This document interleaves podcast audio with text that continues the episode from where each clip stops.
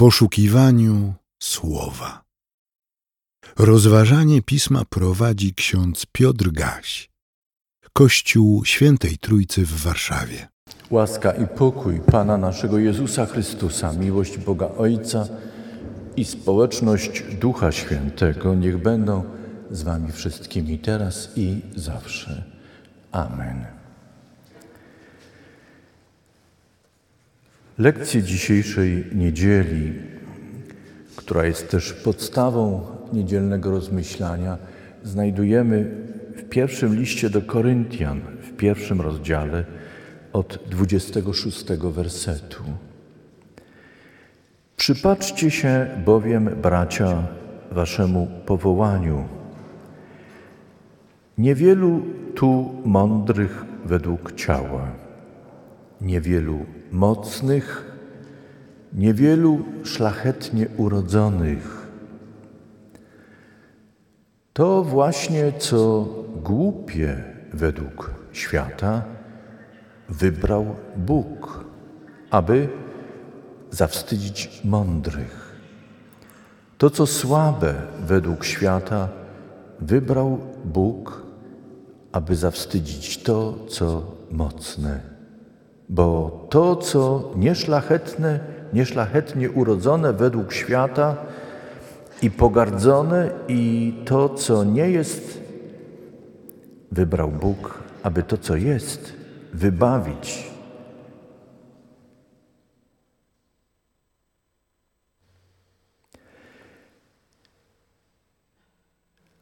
To, co nieszlachetne, urodzone według świata i pogardzone, i to, co nie jest, wybrał Bóg, aby to, co jest, pozbawić znaczenia. Żeby żaden człowiek nie mógł się chlubić przed Bogiem. To dzięki Niemu jesteście w Chrystusie Jezusie, który stał się dla nas mądrością od Boga i sprawiedliwością, i uświęceniem, i odkupieniem, aby jak napisano, ten, kto się chlubi, chlubił się w Panu. Boże łaskawy, dziękujemy Ci za to wskazanie i przypomnienie apostoła. Pobłogosław to słowo i nasze rozważanie. Daj nam moc Twego Ducha Świętego, by otworzył przed nami tajniki tego słowa. Amen.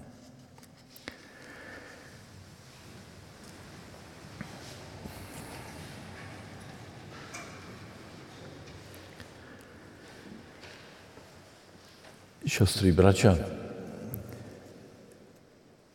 Paweł przebywał w Efezie, kiedy pisał te słowa. Efez był ważnym miastem dla apostoła Pawła, ulubionym. Miał tam dobre warunki do pracy. Była biblioteka synagogalna, była biblioteka w mieście. Mógł korzystać jako rabin, nauczyciel czytać, skupić swoje myśli. Było to dobre miejsce do rozmyślania. Tam napisał pierwszy list do Koryntian, zboru, który założył w trakcie drugiej podróży misyjnej. Było to około roku 49 po narodzeniu Chrystusa. Zbór w Koryncie, mieście ważnym na ówczesnej mapie dla kultury starożytnej, handlu, podróży ludzi ciekawych świata, w tym mieście zbór dynamicznie rozwijał się. Ale było to nie tylko miasto kwitnące kulturą, gospodarką, było to też miasto dobrobytu, które nieraz, jak mówimy, ludziom przewracało w głowie. Było to też miasto, które ze względu na port, ale też i świątynie, które miały kulty, czy pielęgnowały kulty orgiastyczne, było to miasto dla wielu zepsute, moralnie wątpliwe. Kiedy czytamy pierwszy zwłaszcza list do Koryntian, ale także drugi, dowiemy się, że chrześcijanie, którzy uwierzyli Ewangelii zwiastowanej przez apostoła, po pewnym czasie, jak to bywa, nie tylko w życiu Koryntian, nie tylko w tamtym czasie, w natłoku spraw, przeżywając różne życiowe rozdroża, osłabli w wierze. Pojawiły się pytania i wątpliwości, z którymi nie potrafili sobie poradzić i nie byli tak gorliwymi wyznawcami drogi pańskiej, którą im wskazał i ogłosił apostoł pański Paweł. Zbór w Koryncie rozkwitł, ale przeżywał kryzys. Jednym z przejawów tego kryzysu były podziały w zborze z różnych powodów. Jednym z nich były różnice społeczne. Wyobraźmy sobie, siedzieli tak jak my, ale kontrasty ówczesne społeczne były dużo głębsze, poważniejsze niż w naszym współczesnym świecie. Korynt był miastem kultury. Było więc wielu znamienitych, wykształconych, znających kulturę. Paweł, co prawda, stwierdza, nie było ich za wielu, ale dla niektórych w zborze było ich zbyt wielu. Wynika z dzisiejszego tekstu, że wynosili się ponad tych, którzy byli słabiej wykształceni, mieli inne szanse, możliwości w życiu być może. Paweł mówi, niewielu było w zborze szlachetnie urodzonych, tych, którzy cieszyli się przywilejami w swoim środowisku, w społeczeństwie, w którym żyli. Więcej było tych, którzy wywodzili się z niższych grup społecznych. Było paru zamożnych, ale nie było aż tylu. Była znacząca grupa potrzebujących wsparcia socjalnego, byśmy dzisiaj powiedzieli, ekonomicznego. To wszystko wywoływało napięcia. Jak żyć, jak rozumieć równość przed Bogiem? Jak budować wzajemne relacje w zborze i w społeczeństwie, które nie wyznawało Ewangelii, nie przyjęło drogi pańskiej? Jak żyć jako wspólnota w zderzeniu światem ze światem zewnętrznym? Jak, rodzić, jak radzić sobie także z wielością światopoglądów, religijnością zróżnicowaną. Zaczęto stawiać pytanie, czy ta Ewangelia o Chrystusie, który przyszedł na świat, który był w ludzkim ciele, choć podobno był Bogiem, czy ta Ewangelia o Chrystusie, który zamiast władać, rządzić, mając moc nad światem, zamiast uderzyć w te wszystkie niesprawiedliwości, chaos i bałagan w świecie, pojawia się jako sługa Pana, czy to jest ten, na którego należało czekać? Czy on rzeczywiście może zmienić świat? Stawiali sobie pytanie, czy ukrzyżowany na Golgocie, umęczony, rzeczywiście zbawia. A może mieli rację ci, którzy pod krzyżem wołali, prowokowali go, stąp z krzyża. Innych ratowałeś, uratuj samego siebie, daj znak. Masz okazję, możliwość. Może oni mieli rację. Może czcimy nie tego Pana. I może droga, którą On wytyczył, nie jest tą drogą, którą powinniśmy iść. Siostry i bracia, te i podobne pytania trapiły chrześcijan w Koryncie. Czy tylko? Apostoł Pański Paweł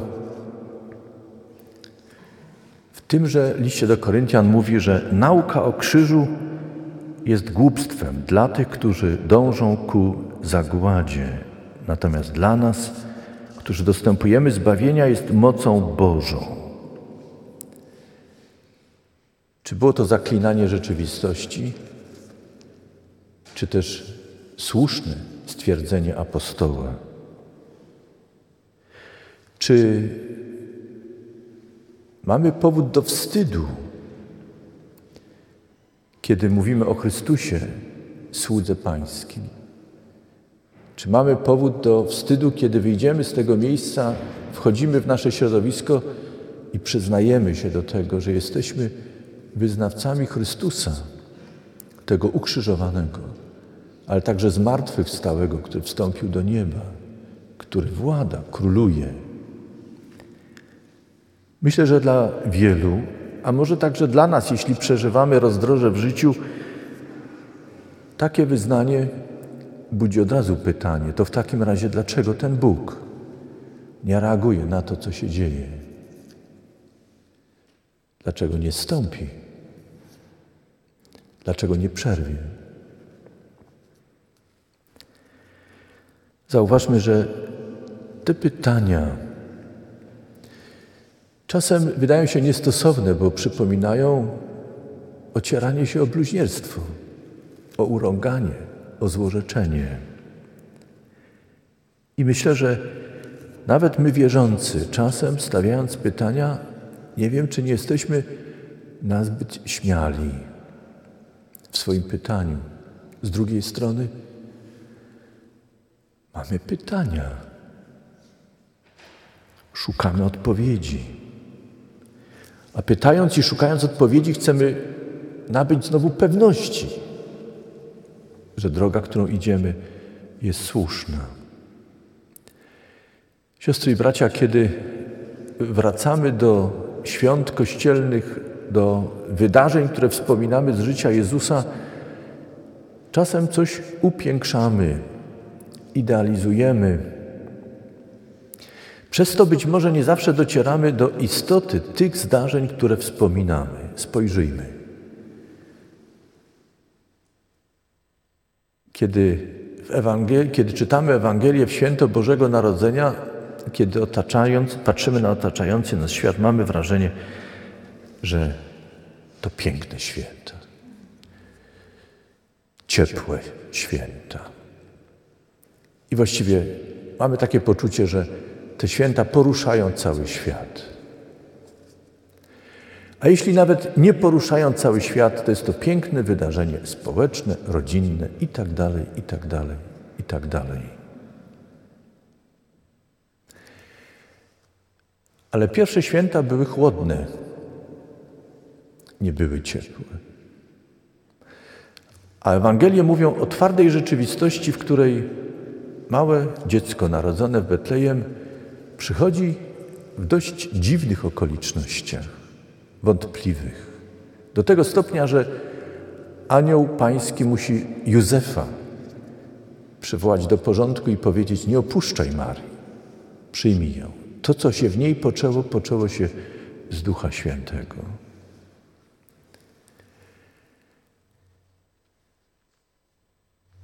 Dziś ludzie pytają, czy to możliwe? Dlaczego Bóg wybrał taką drogę? Dlaczego przyszedł w ludzkim ciele, a nie przyszedł w inny sposób na ten świat? Odpowiedź? Nie wiem. Ale czy jest ktoś z nas doradcą Boga, żeby mówić, jak Bóg ma przychodzić na ten świat? My wiemy, jakie były praktyczne skutki tego przyjścia. Paweł mówi: Skoro świat nie poznał Boga w jego boskiej mądrości, Bogu upodobało się ogłosić to, co ma do przekazania człowiekowi w takiej formie, która światu wydaje się głupia, niemądra, słaba. Ale w tym, co dla świata jest głupie, słabe, ale pochodzi od Boga, w tym objawia się Boża moc. Boża moc bowiem nie ma nic wspólnego z naszą ludzką mądrością, zdolnością przekonywania. Nie opiera się na ludzkiej logice. To, co Boże, jest ponad tym wszystkim. W innym miejscu Paweł powie, nawet to, że Bóg powierzył Ewangelię, przekazywanie Ewangelii, nie aniołom z nieba, ale człowiekowi, tak słabemu jak ja, jak Ty. I posyła nas do tego świata. To też coś nadzwyczajnego, bo jak mówi Paweł, Boża moc przekazana jest kruchom, kruchym, słabym naczyniom. Ale dzięki temu nikt nie może powiedzieć z nas, że dzięki naszej sile, naszej mądrości, naszej wielkości, naszemu wykształceniu, naszemu dobremu urodzeniu świat czuje się przekonany, zawstydzony. Pamiętacie, kiedy Jezus posyłał swoich uczniów na świat, by głosili Ewangelię, czytamy o tym w 28 rozdziale Ewangelii według przekazu Mateusza. Często o tym przypominam. Przed zmartwychwstałym stali uczniowie. Ci z najbliższego grona. I Mateusz wyraźnie pisze, patrzyli na niego. On do nich mówił, i uwaga, jest tam zmianka, a niektórzy powątpiewali. Kto powątpiewał? Ci, którzy już za chwilę mieli pójść, by głosić Ewangelię. Tak słabymi naczyniami jesteśmy. Wyznawaliśmy przed chwilą wiarę. Wiecie, co mówiliście?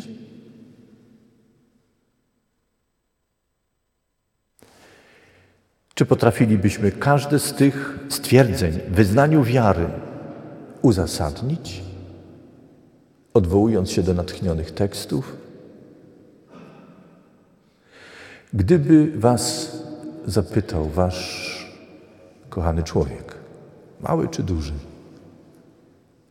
i poprosił o wyjaśnienie, co to znaczy? Na jakiej podstawie mamy śmiałość tak mówić, tak wyznawać, jak jest zapisane w tym wyznaniu wiary? Co odpowiecie?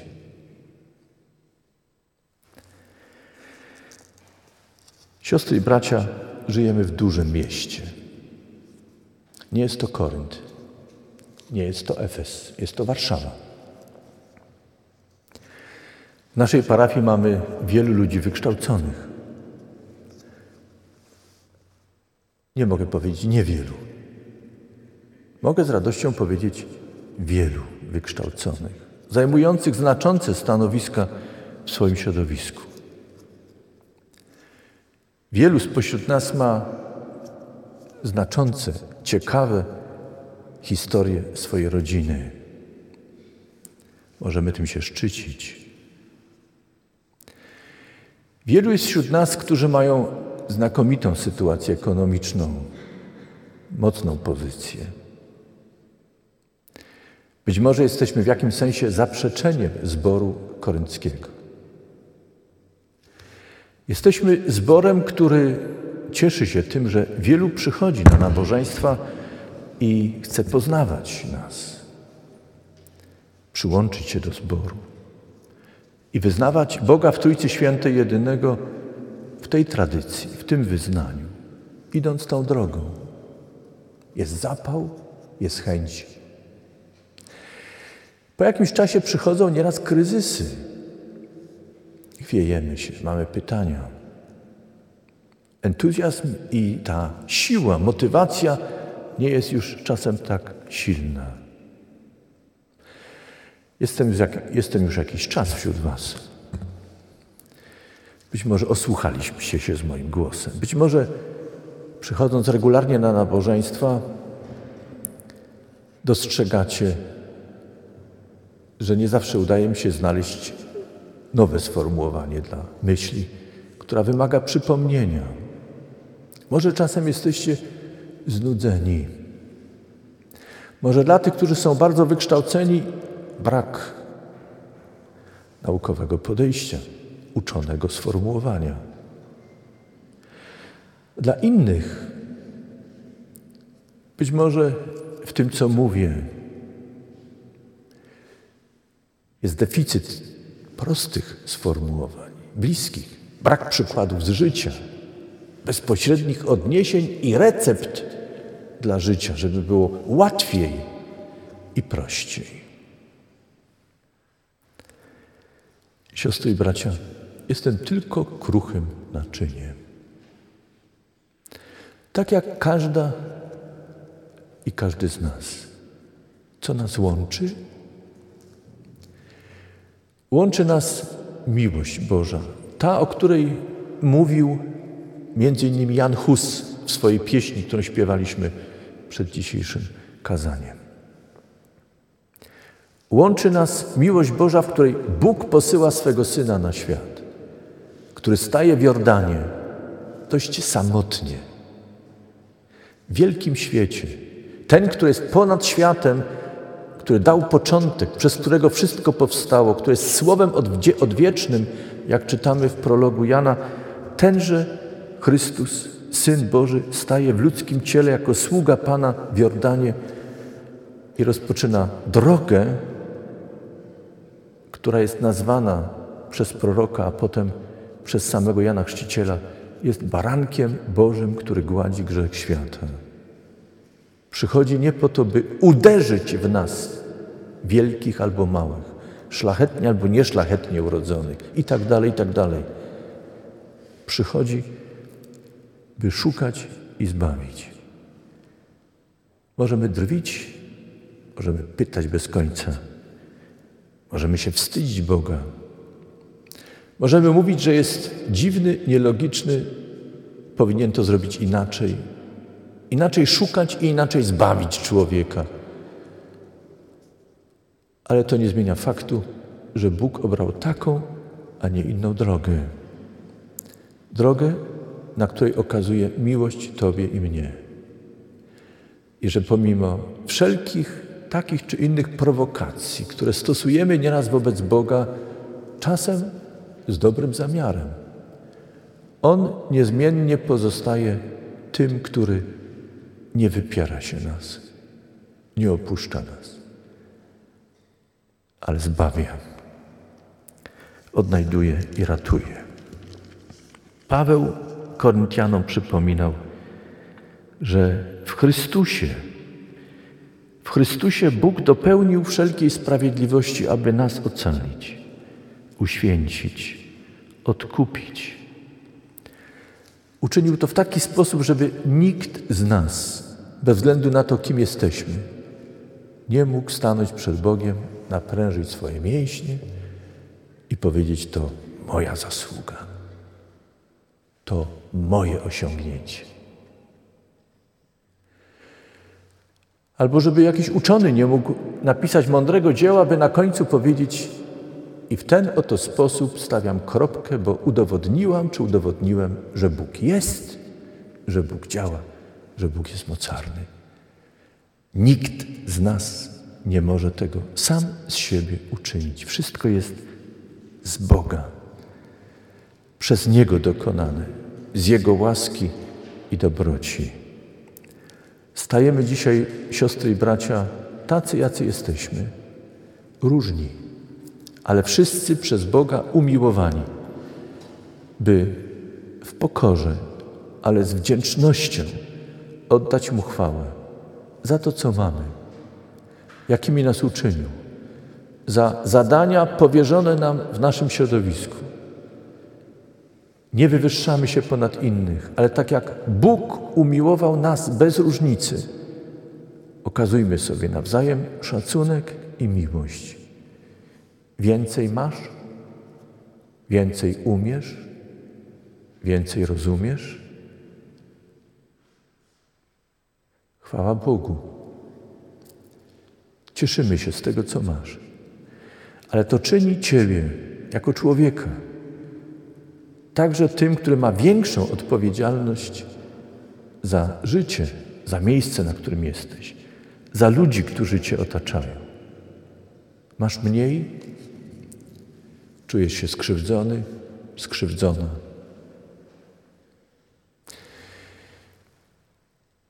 Nie narzekaj. Pomyśl, co możesz zrobić z tym, co masz. Bóg nie oczekuje tyle, ile oczekuje od tych, którym dał więcej. Ale i z tym, co mamy, z tym niewiele, możemy też wiele uczynić dla dobrej sprawy. A wszyscy, bez wyjątku, jesteśmy kruchymi naczyniami, które Bóg napełnia i pragnie używać dla swej chwały, w duchu miłości do Boga i do drugiego człowieka i całego stworzenia, które nas otacza. Niech Bóg tę drogę, którą wytycza Chrystus, położy nam głęboko na naszym sercu i naszym sumieniu, abyśmy także w natłoku spraw w naszym świecie, w wirze różnych wydarzeń, na różnych rozdrożach, zawsze mieli tę łaskę Ducha Świętego, który nas poprowadzi, pomoże nam dobrze wybrać, dobrze zareagować, by przynosić Bogu chwałę. I byśmy z tego życia dla Boga i z Bogiem zawsze czerpali wiele radości. Amen. Przyjmijcie życzenie pokoju.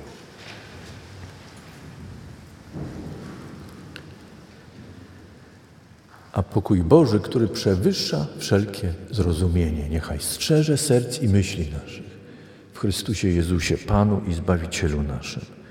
Amen.